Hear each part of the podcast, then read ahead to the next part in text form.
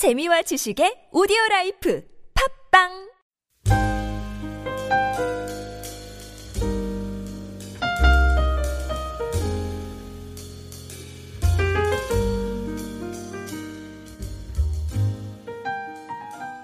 성전을 이스라엘 족속에게 보여서 그들이 자기의 죄악을 부끄러워하고 그 형상을 측량하게 하라. 만일 그들이 자기들이 행한 이 모든 일을 부끄러워하거든 너는 성전의 제도와 구조와 그 출입하는 것과 모든 형상을 보이며 또 모든 그 규례와 그 모든 법도와 그 모든 율례를 알게 하고 그 목전에 그것을 써서 그들로 그 모든 법도와 그 모든 규례를 지켜 행하게 하라. 성전의 법은 이러하니라. 산 꼭대기 지점 위의 주인은 지극히 거룩하리라. 성전의 법은 이러하니라. 아멘. 아, 몇해 전에 저희 부친께서 한국을 방문하시고 돌아오셔서 가슴이 아픈 소식 하나를 전해주셨습니다. 아, 예전에 저희 부친께서 목회하시던 그 한국의 교회를 방문하셨는데 그 교회를 건물을 다시 건축하기 위해서 아, 이제 건물을 헐었, 헐었습니다. 다시 이제 그 건축 허가를 받으려고 이제 허가를 받으려고 하는데 아, 근처에 있는 그, 그, 교회 건물 근처에 있었던 문화재 때문에 건축 허가를 내줄 수가 없다는 아, 그런 소식을 교회가 들은 겁니다. 그래서 그 교인들이 교회 밑에 있던 유치원에 가서 주일에 그렇게 모여서 예배를 드린다는 그런 소식을 들은 것입니다. 아, 저는 그 소식을 듣고 마음이 굉장히 안타까웠습니다. 아, 그 교회는 저의 삶이 담겨져 있는 그런 곳입니다. 학창 시절의 모든 추억이 다 그 교회 안에 담겨져 있습니다. 주일마다 예배하던 기억, 어, 여름 성경학교를 다녔던 기억, 또 말씀을 듣던 기억, 제자 훈련 받던 기억, 저의 신앙이 자란 곳이었습니다. 너무나 소중한 곳이었기 때문에 미국으로 이민을 와서도 꿈으로도 그 교, 어, 꿈에서도 그 교회를 자주 보곤 했습니다. 근데 교회를 건축할 수 없다는 그 소식을 들었을 때 그 교회를 잃고 마음 아파하는 그 성도들이 생각이 나서 그 마음의 안타까움이 더욱 컸던 것 같습니다. 우리가 신앙생활 하면서 하나님을 예배하는 성전은 우리 삶에 있어서 굉장히 특별한 곳입니다. 이 교회라는 이 공동체 안에서 같이 예배하고 같이 신앙을 어, 나누며 함께 울고 함께 웃는 그런 곳입니다. 우리 자녀들 또한 이 교회 안에서 성장하며 말씀을 듣게 됩니다. 이스라엘 백성들에게 있어서 예루살렘의 성전의 의미는 굉장히 큰 그러한 곳입니다. 6월절이면 꼭 예루살렘의 성전에 모여서 함께 예배를 드렸습니다. 예수님도 어린 시절 예루살렘 성전을 방문하셨습니다. 그곳은 그들의 삶이 있는 곳이고 추억이 있는 곳이고 함께 하나님을 예배하는 하나님의 임재가 드러나는 그러한 곳입니다. 그런데 바벨론 포로 생활을 하고 있는 유대인들에게 큰 슬픔의 소식이 전달됩니다. 나라가 멸망했다는 것입니다. 성전이 무너졌다는 소식입니다. 하나님을 예배하던 그 성전이 무너진 것입니다. 건물이 무너졌다는 그 사실을 넘어서 그들의 신앙이 무너진 것처럼 혼란스럽고 큰 충격에 빠져 있습니다. 이젠 포로 생활이 끝나고 자유가 주어진다 하더라도 돌아갈 고향이 없는 것입니다. 돌아갈 지연정 예비할 곳도 없는 것입니다. 그 상심이 얼마나 컸겠습니까? 하나님께서는 절망과 상실감에 빠져 있는 유대인 포로들에게 메시지를 전해 주십니다. 그 메시지를 먼저 에스겔에게 에스겔에게 환상으로 보여주는 것입니다. 2절 말씀을 보시면 이스라엘 하나님의 영광이 동쪽에서부터 오는데 하나님의 음성이 많은 물소리 같고 땅은 그 영광으로 말미암아 빛나니 라고 말씀합니다. 에스겔 앞에 펼쳐진 그 환상을 한번 상상해 보십시오. 하나님께서는 에스겔을 옮겨서 성전 안을 다 보여주시는데 하나님의 광채가 동쪽에서부터 비춰오고 있습니다. 눈을 뜰 수 없을 정도의 밝은 빛이 성전을 비치고 있는 것입니다. 하나님의 음성이 많은 물소리 같다고 합니다. 많은 물소리는 어떤 소리입니까?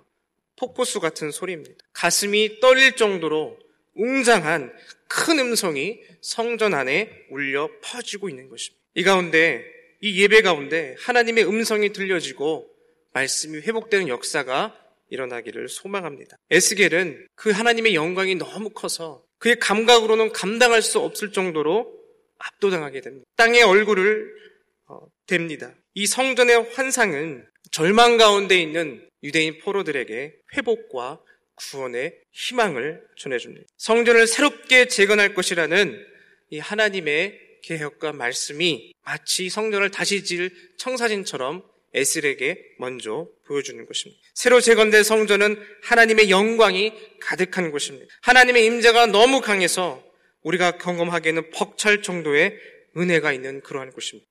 그런데 오늘 유대인 포로들의 상황을 자세히 보면 하나님께서 보여주시는 이 환상은 지금 이스라엘 백성들의 그 상황과는 거리가 너무 멉니다. 지금은 성전이 무너져 있는 그런 상태입니다. 돌아갈 고향도 없는 그러한 곳입니다. 이스라엘 백성들의 신앙과 역사와 민족성이 그 성전과 함께 무너져 버린 상태입니다.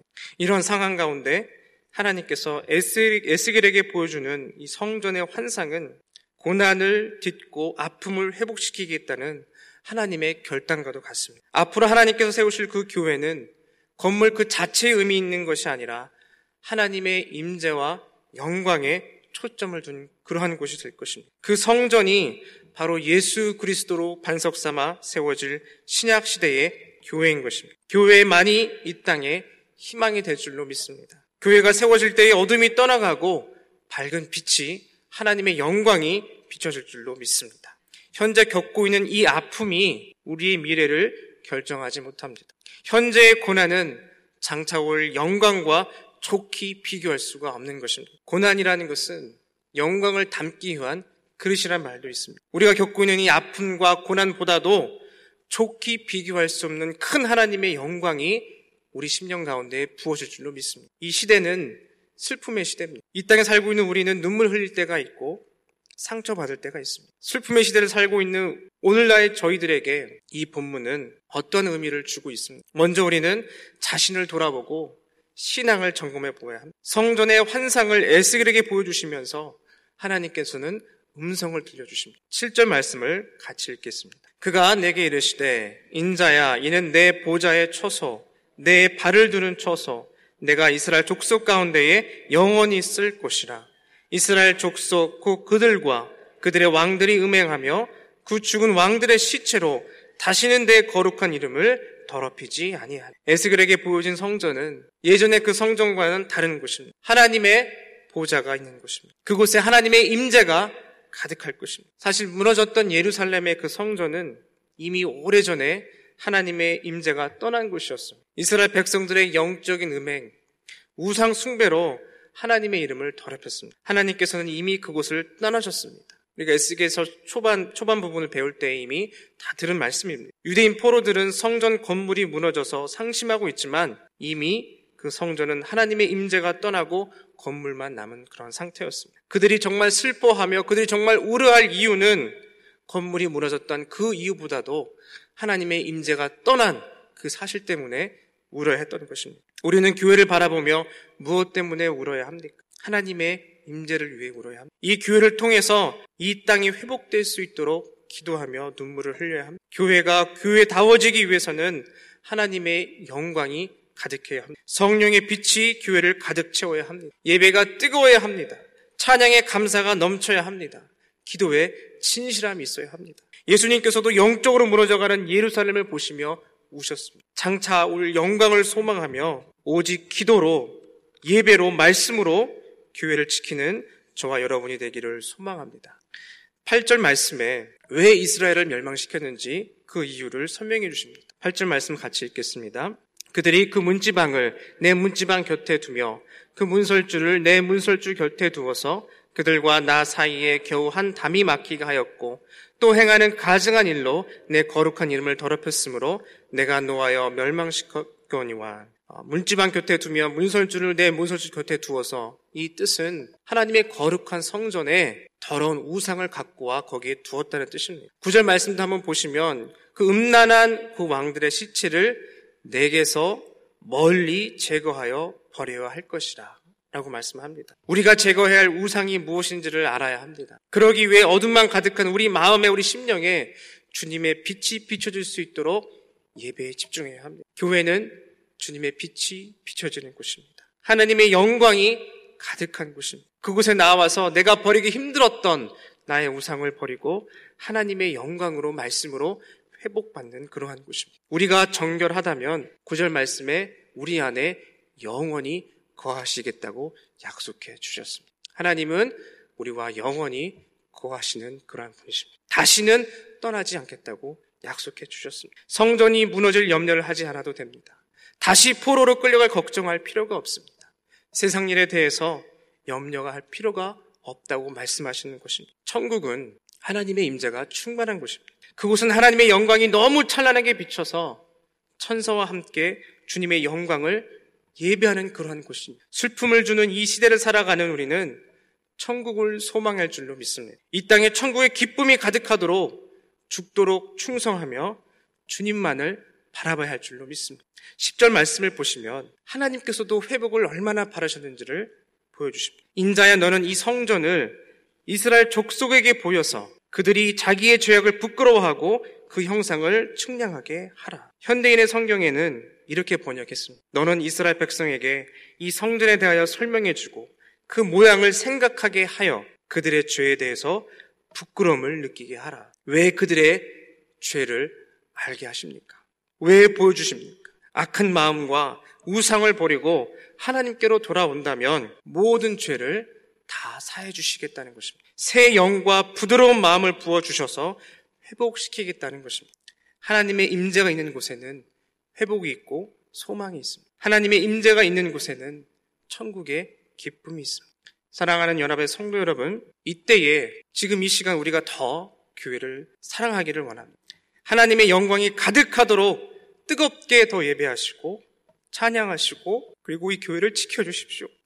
앞으로도 계속해서 선교하시고 말씀으로 자녀들을 가르치셔서 이 교회가 참된 교회가 될 수 있도록 기도해 주십시오. 그럴 때 이 교회가 에스겔에게 보여줬던 하나님의 영광이 가득한 새로운 성전이 될 줄로 믿습니다. 지금 같이 기도하겠습니다. 교회를 위해서 기도해 주십시오. 큰 슬픔 가운데 빠져 있는 아, 이 교회를 주님께서 지켜주시고 영원히 우리 가운데 거하여 주셔서 슬픔이 기쁨이 되는 예배 능력을 저희에게 부어 주시옵소서. 또한 모든 교회들을, 교우들을 위해서 기도해 주시고 새로운 마음, 부드러운 마음, 새로운 영을 우리 가운데 허락하여 주시옵소서 우리가 시간 같이 함께 부르짖으며 기도로 나가겠습니다. 사랑의 아버지 하나님 주님, 시간 저희가 기도로 나가기 원합니다. 아버지 하나님 주님, 성도들이 하나가 되어 이 교회를 지키게 하여 주시옵소서 예배로 회복시켜 주시옵고 아버지 하나님 선교의 남함을 더 허락하여 주셔서 아버지 하나님 주님 복음을 전하는 일에 아버지 하나님 주님 게으르지 아니하도록